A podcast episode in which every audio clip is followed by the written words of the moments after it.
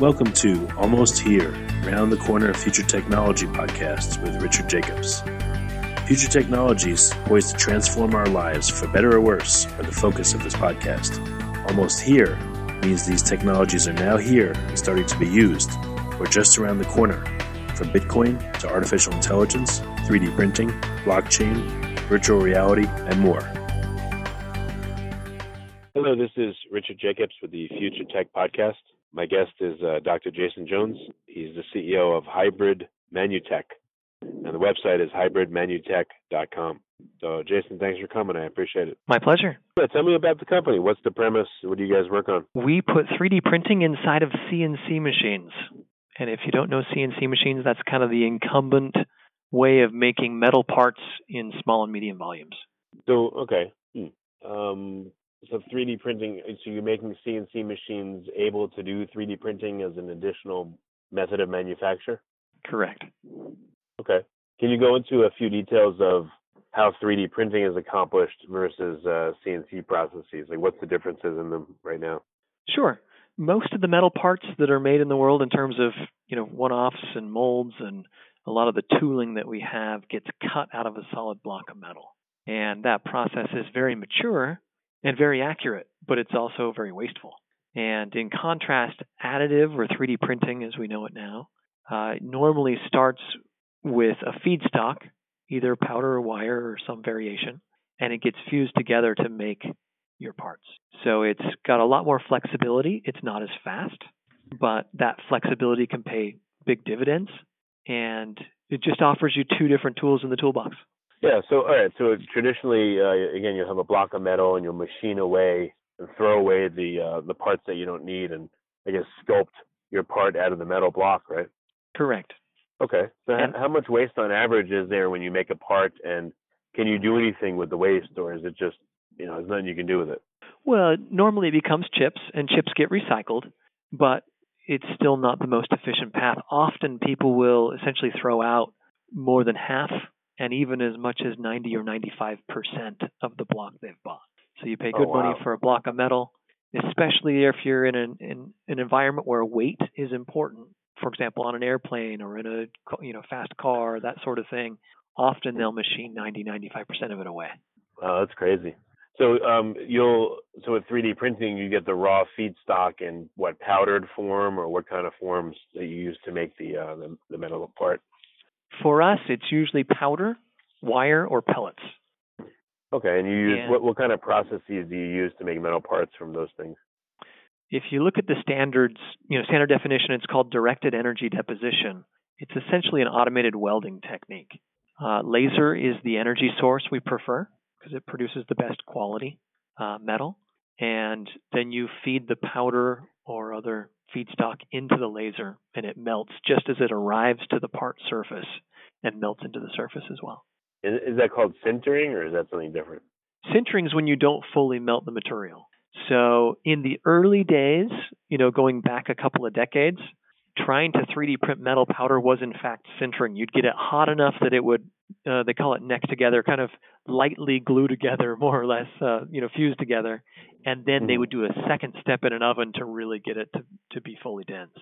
And nowadays, with the lasers we use, it's fully melting. It's you know fully dense material. So so again, what are the trade-offs with a little bit of detail between CNC and 3D printing? You said 3D printing slower. You know how much slower? Uh, CNC is wasteful. You you talked about how wasteful, but what are the if you put some numbers to the trade-offs, what are they right now? Sure. I would say that volumetrically speaking, 3D printing is usually an order of magnitude slower. So roughly 10 times, sometimes more slower. Uh, Okay. it cannot create the surface finish that's possible with CNC machining. So you've got tremendous Oh, uh, flexibility and freedom in terms of geometry, but the actual surface is more like sandpaper when you're finished. Mm. So what about would it be ideal then to 3D print an object and then finish it off with CNC to make it you know give it the, the surface texture you want? Exactly. In fact, the unspoken truth of virtually all parts that are made from metal, 3D printed in metal, is Mhm. that they have to get CNC machined or at least finished in Mm. some way. So 90 95% of parts that are 3D printed in metal, they go from a 3D printer, they get moved downstream to a CNC machine where all of the surfaces get finished and cleaned up and the accuracy is imparted into that part. And so we saw that and said there are many parts where you could do both the adding and the milling in a single setup, thereby creating efficiencies and higher accuracy. And that's where hybrid manufacturing technologies was born. So normally you'd have a factory with some 3D printers and then some CNC machines. You'd make the parts on the 3D printers, and then you bring them over to the CNC machine and finish them off, right? Correct. So what are you trying to combine both of these into one device? And if so, why is that better than you know just having two devices sitting there and you know bringing them apart and bringing it to the next device? We do combine them into one device. So we call it an all-in-one architecture, and it allows you to, on a feature-by-feature basis, decide does this feature make more sense to print or to cut? And then, regardless of what path you choose for the bulk of it, at the end, you're almost always cutting. So, 3D printing has phenomenal geometric freedom capabilities and material freedom capabilities. The challenge that comes with that is because you have to machine it downstream, the question arises how am I going to hold this part to machine it? Mm, okay.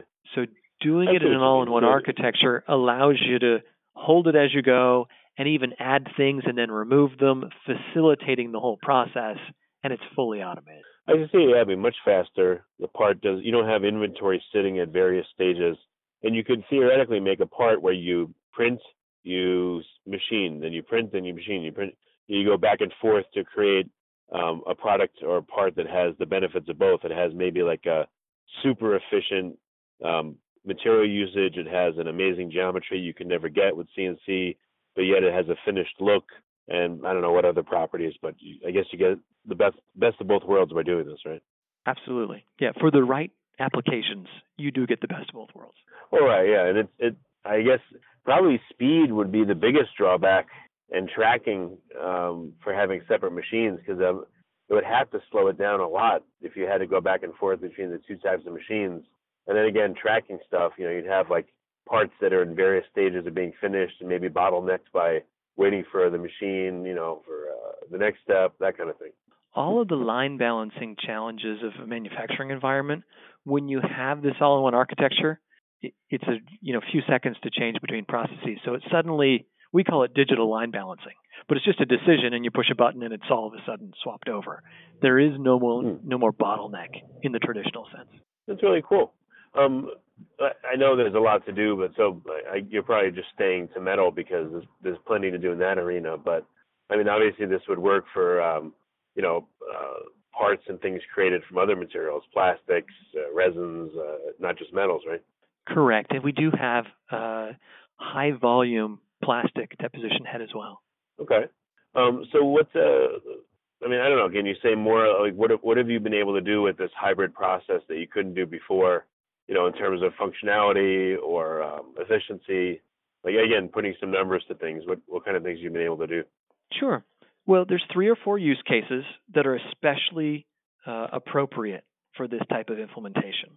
So our very early work was on parts that usually are used either in turbines or in some type of a turbocharger, which are typically made from nickel and they spin around very, very, very fast. So if you have a turbocharged engine, you've got one of these in your engine and it spins and it wears out. Mm-hmm. And the traditional way of handling it is you pull it out of, you know, the engine and you melt it down and try to recast it. So you got to recycle it. In contrast, what we find is it's only about the top five, you know, three to five millimeters. So you're like eighth of an inch or just a little bit more that needs repairing. So if we can pull these out, add the metal back on where it needs it, finish it in a single setup, then it can go back into an engine and the engine's you know ready to run again. We we did research early on with Cummins, you know the Cummins diesel engine manufacturer, and they were thrilled because as they remanufacture engines, a lot of these larger uh, you know diesel engines they get brought back in for refurbishment and they struggle to get enough parts the new parts being made on the line are prioritized for new engines, and so frequently they'll have engines to rebuild waiting on parts. And if they can take an old part and refurbish it, then this, you know, suddenly they have this tremendous supply they can tap into, which was formerly waste and is now available for them to reuse. Yeah, that's really cool. I know part of the promise of 3D printing is that um, you know, if parts are not in stock anymore, they're not being made, you can have them made so, you know, things will, are less likely to become obsolete. But you're saying literally take the parts that wear out in some of these engines, put them in your machinery and fix them up right then and there, and then put them back into the, you know, into the engine itself, and it's ready to go. Correct. Yeah, and we frequently find ourselves, yeah, we, we find ourselves printing a portion of the part. So rather than print something from scratch, we'll often add five or ten percent of the volume of what the part will end up being to it, and give it that differentiating performance. Oh, so you'll uh, not only replace it, but sometimes you'll actually improve the part. Like you know, I just thought of that. What if you have, um, I don't know, uh, you know, again, a widget that goes in an engine and it's traditionally made in a certain way, but through your method, you can make it with, uh, you know, 20% less weight. Would you swap it out for your version of it, or do you have to like extensively test that to make sure that it won't blow up the? Well, we we absolutely would, depending on the application. GE uses some of our equipment or has done, and they they published that they were repairing blades, which go back into you know turbo machinery, and mm. they got some blades in from a customer that needed repair. And not only did they repair it, they had enough data on this particular design that they could add some features back to those blades, which improved the efficiency of the turbine. And so the customer not only got back repaired blades, they actually got significantly improved performance from these parts they thought were just going to be repaired. So that was really exciting. Yeah, that's really cool. Huh. Interesting. So, um, any other use cases that you haven't mentioned? One that we love right now is we're working on mold applications, so tooling and dies and and those sorts of things. In particular, there's a company we love working with that makes molds for glass bottles. And in the glass bottle mold making, uh, they like bronze as a material because it helps conduct the heat out of the glass quickly and allows their cycle time to be fast. But hmm. the edges of the molds don't survive very well. And so they take these molds, they'll put them in a system, a CNC machine with our ambit system on it, and they'll add a, a nickel based superalloy to the edges and then finish machine the whole mold in a single setup. And it brings a tremendous amount of savings in terms of hassle for them. There's no preheat required. It really streamlines, uh, you know, the duration of what it takes them to make it. It cuts it by into a very small fraction. And allows them this high performance by putting the high performance material where it'll make a difference. Yeah, that's very cool. Huh. Or unusual things have you come across by, uh, you know, with these new methods? Well, what we've seen industrially, you know, you know, we've just discussed a few examples of what we see following on from that is the chance to overcome one of the biggest hurdles for additive. And if I back up, when we see additive with two main challenges. Oh, one, say that again? Yeah, we see the uh, two follow-on opportunities. Additive has been developed in isolation from mainstream manufacturing. You know, it really evolved as a prototyping technique in a design department environment. And so by combining it with a CNC machine, there's automatically uptake into mainstream manufacturing, which is exciting. And I feel like that has been very well established and demonstrated with what we've done. What we're seeing next is the additive, you know, we talk about 3D printing or additive manufacturing as this large umbrella term within which there are six or seven, certainly seven standardized families of different techniques. And we don't often get into the detail to describe the difference between them. And what many people don't realize is they're very siloed. Very rarely does a part that's 3D printed get touched by multiple types of those seven 3D printing families. And in this architecture where we can switch between processes so easily, we're starting to see that multiple types of additive can be used with one another, overcoming this segregation, if you will. So if you want to print a part that's got metal and plastic features together, you can. If you want to add conductives inside of a metal enclosure, you can. And that's really the next chapter for innovation and additive, being able to mix these. Okay, very interesting. So, what's ahead uh, now for the next year or so? What are you working on, and where are things going? We're excited about this potential to combine metal and polymer. So many, if you think about the parts you have around your home, so many products have some metal components and some plastic components. And as far as we're aware, this is the first uh, commercial release of a system that's capable of doing both. And we've got multiple users now who are going forward with that charge and exploring new products, which will be exciting to see. All right, very good. And what's the best way for uh, interested parties to get in touch with you to find out more? Probably start by visiting the website, hybridmanutech.com, and fill out a contact Okay. sheet and tell us what you're interested in. All right, any particular industries that you think uh, this would be most beneficial for versus ones that not? Immediately, the remanufacturing industry has very obvious use cases, as does the, the tooling, right? Molds and dies and those type, types of things. And then following on from that, we'll see more sort of smart products come online. Okay, well, very good. Well, I appreciate you coming on the podcast. Thanks. Yeah, my pleasure. You have been listening to Almost Here, Around the Corner Future Technology podcast with Richard Jacobs. Subscribe to this podcast, post a review to discover more future technologies that are poised to transform our lives for better or worse, such as Bitcoin, artificial intelligence, 3D printing, blockchain, virtual reality, and more.